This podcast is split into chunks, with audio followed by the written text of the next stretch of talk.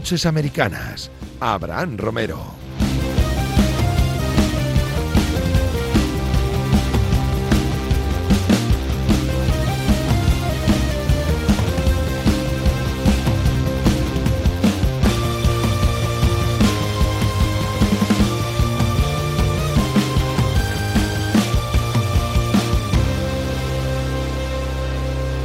Nueva semana de NFL, ha pasado ya la Super Bowl, eh, nos queda por delante unos meses de cierto vacío. Hoy, de hecho, eh, diría que es la peor semana para ser un aficionado de la, NFL porque nos quedamos vacíos después de la Super Bowl, eh, se terminó la temporada y hay que empezar a pensar en otras cosas fuera de lo que es el césped. Hay que empezar a pensar en, la agencia libre, hay que empezar a pensar en el draft y hay que empezar a pensar en las vacaciones y en algunos traspasos que pueda haber de aquí a la temporada que viene, que empezará en el mes de septiembre. Así que siete meses prácticamente sin partidos importantes, siete meses en los que seguramente vayan a cambiar algunas cosas en la NFL. La principal, ya lo sabéis, eh, Tom Brady, leyenda absoluta.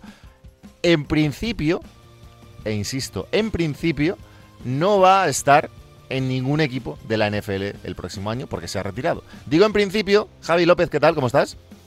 ¿Qué tal, Abraham? ¿Cómo estás? Digo en principio porque hay rumores, claro. Eh, hemos pasado ya el luto y una vez superado el luto comienzan un poco las conspiraciones. He leído ya que se va a vestir en la semana 1 con la camiseta de los 49ers.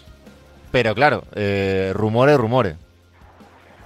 Yo tengo la sensación de que no, sinceramente. imagino que ahora, como dices, hay unos cuantos meses un poco de travesía por el desierto, que al final también hay que mover el, tema, pero yo creo que es, vamos, me parecería muy, muy, muy sorprendente. No, no, no lo veo casi ni como una opción que vuelva a jugar. Eh, Javier López es comentarista en Movistar Plus, NBA, NFL, NHL también, eh, de todo ya. De vuelta de Cleveland, ¿no? De ese All-Star. Fantástico viaje, Solecito, como ¿eh? siempre. Eh, bueno, es, ha sido increíble. O sea, entre, entre la ciudad que digamos que no está, no está entre las 300 ciudades más bonitas de, de, Ohio, seguramente.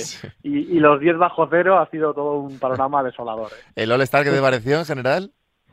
Eh, bien, la verdad que bien, entretenido. El viernes se me hizo un poquito más de, bola, pero el sábado allí en el pabellón, sobre todo las habilidades con los, los chicos de los Cavaliers, estuvo bien y el domingo yo creo que por lo menos han dado un poco. Yo, creo que por lo menos hay emoción. En la primera parte del programa, en la parte de NBA, he rajado bastante, lo reconozco, del sábado, ¿eh? He rajado mucho, sobre todo de los mates, porque es, lo, más icónico y, fue un poquito drama, ¿eh?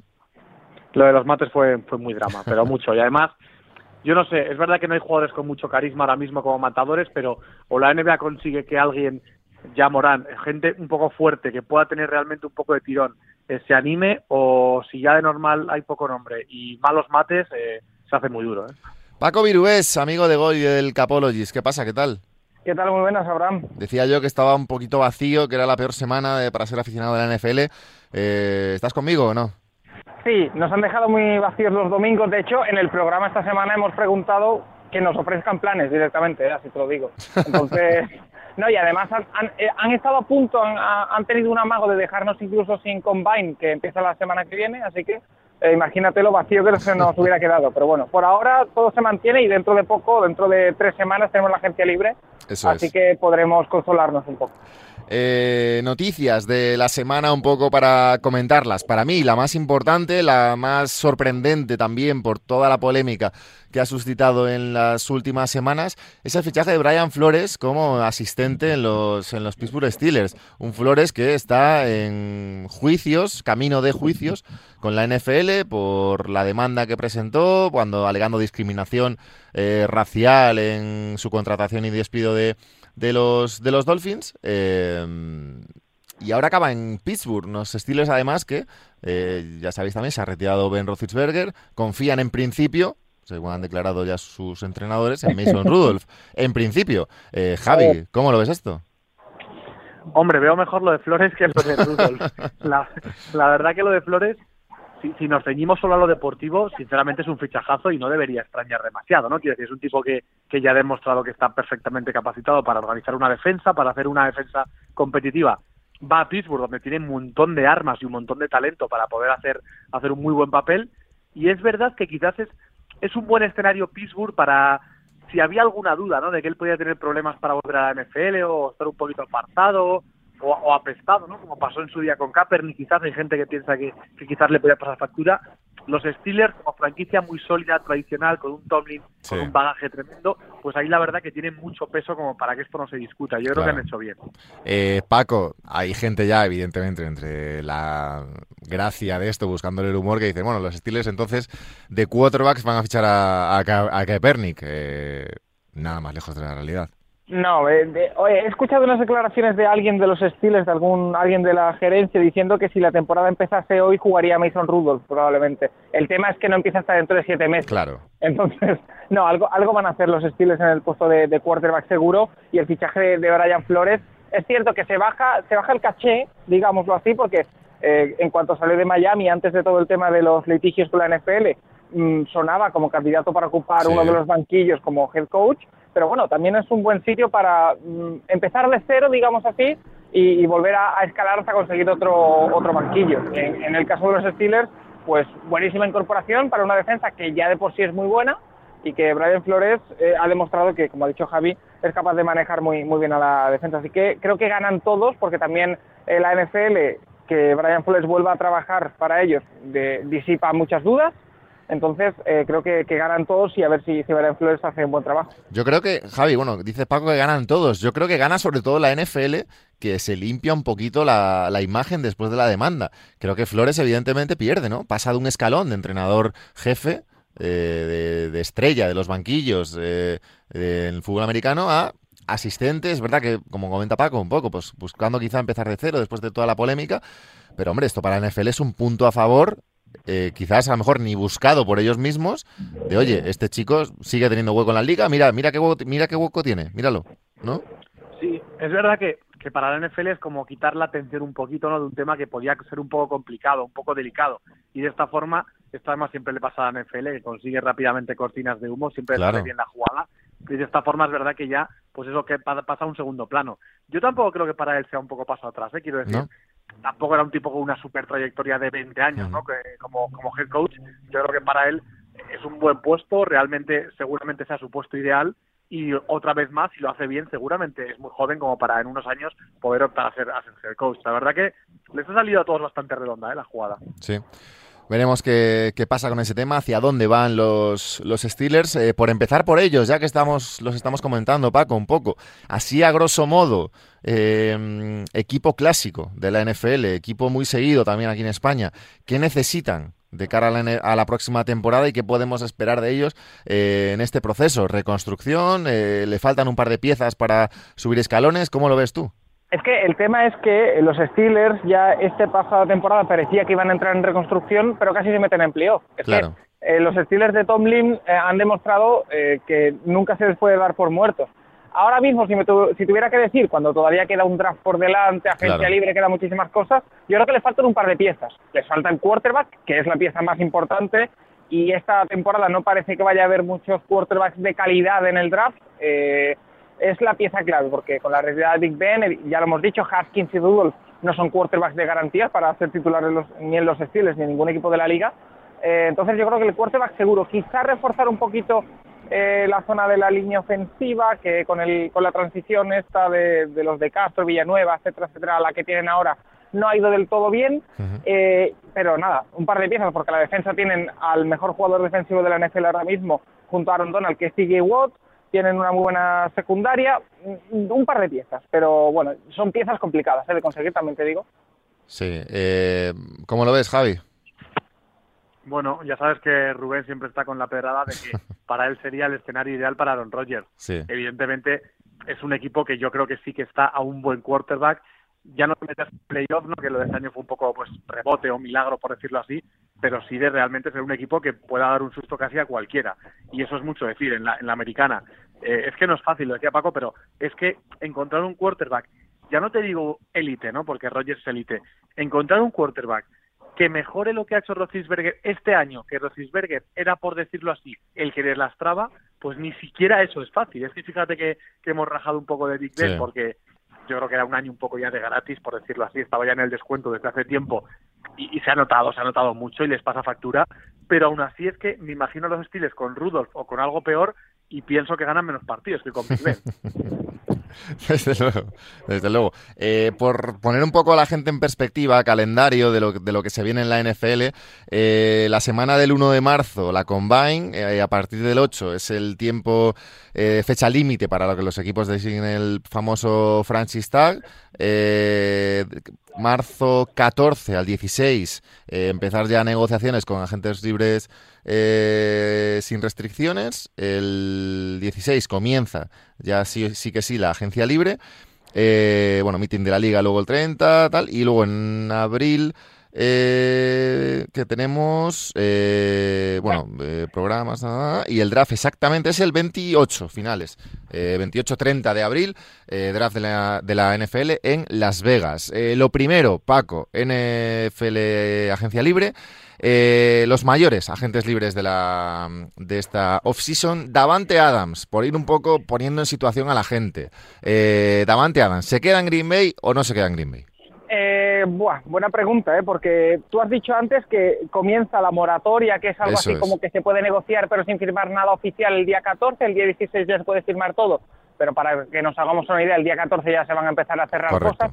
Eh, va a cambiar mucho porque el día 8, como has dicho, se puede, hasta el día 8 se pueden poner las famosas etiquetas de la NFL en la que básicamente es eh, un equipo tiene una opción de, decirle, oye, este jugador te quedas un año más conmigo a un precio que está estipulado, etcétera, etcétera, es, es bastante caro. Eh, ¿Por qué digo esto? Porque creo que a Davante Adams los Packers le van a poner el tag. Que son 20 eh, millones, ya te lo adelanto. Eh, tienen una situación salarial muy complicada los Packers porque están 40 millones por encima del límite salarial, tienen que liberar mucho dinero y no sé cómo lo van a cuadrar, pero todas las noticias desde Green Bay dicen que le van a poner el tag o que lo van a intentar renovar. Por lo tanto, no sé si Davante Adams va a estar disponible, pero si lo está porque eh, Roger se vaya y decidan romper el proyecto, eh, puede ser un jugador diferencial para cualquier equipo. Claro, es que, tú, metías el, nombre de Rogers, Paco, pero Javi, eh, ¿Esto es un Rodgers o Davante Adams?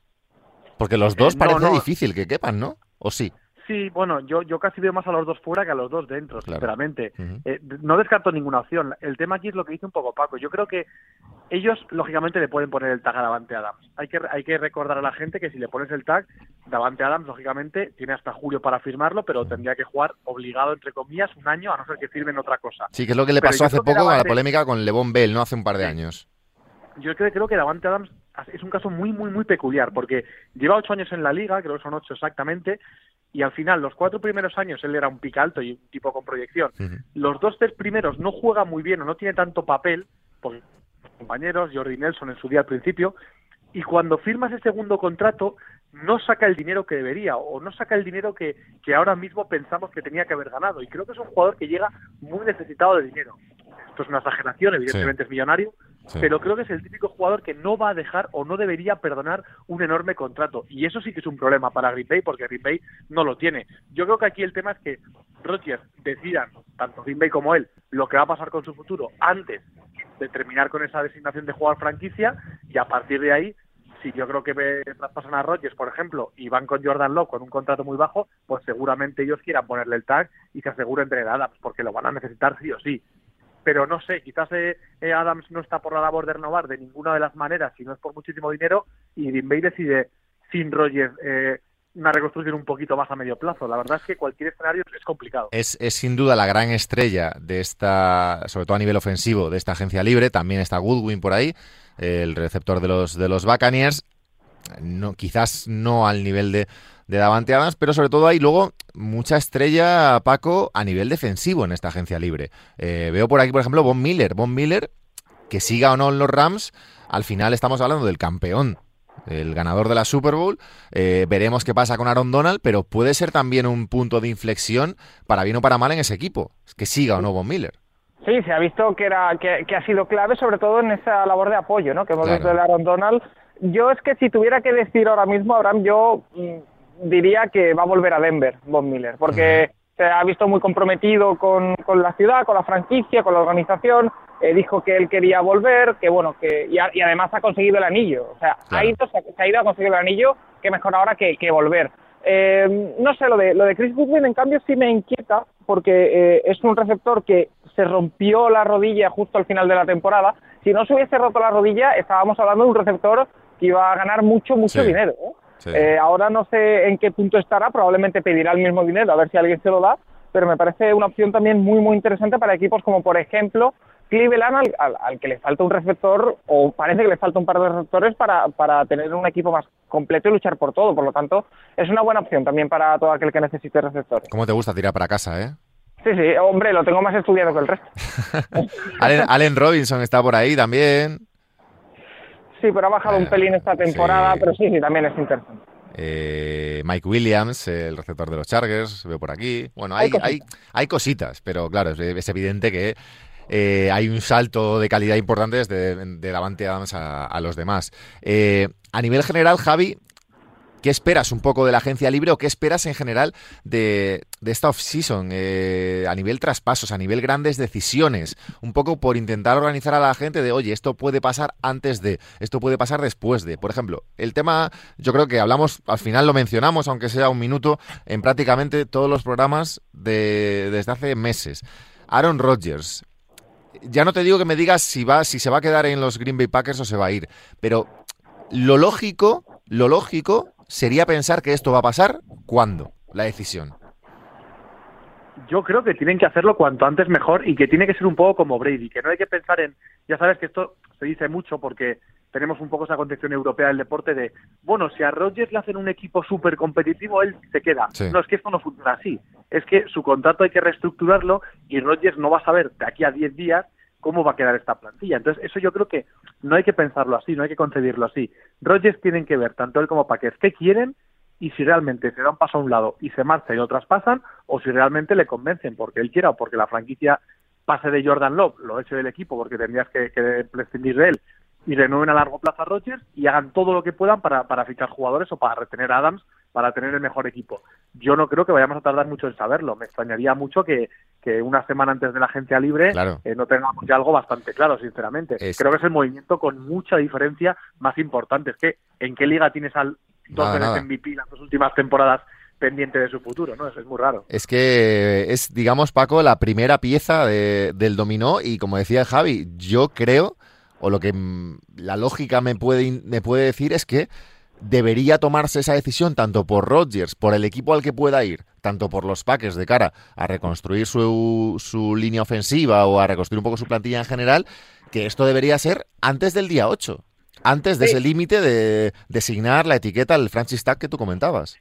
Sí, yo eh, estoy convencido, no sé si antes de los tags, pero antes de la gente libre seguro. Más que nada porque, por ejemplo, si se va a X equipo, eh, ese equipo podrá eh, atraer más a la gente Claro, por, claro. por ejemplo. Pero sí, yo creo que se tiene que solucionar por lo que ha dicho Javi, ¿no? Porque el Green Bay Packers tiene que organizar un proyecto a ver si con Aaron Rodgers o sin él, el mismo Aaron Rodgers tendrá que mover su contrato o no, todo ese tipo de cosas indican que tiene que pasar, si pasa algo, antes de la gente libre. Y si llega el día 16 o el día 14 y Aaron Rodgers sigue en los Packers, quedará la opción de que o, o que se retire, que también se ha hablado de ello, o que se queden los Packers, definitivamente. Eh, otro caso, otro caso que sí puede ir más para largo, eh, Abraham, es el de Russell Wilson, ¿eh? que se ha enfriado un poquito los últimos días, pero también es otro nombre que está sonando mucho para moverse de, Seattle, y este sí puede tardar un poquito más.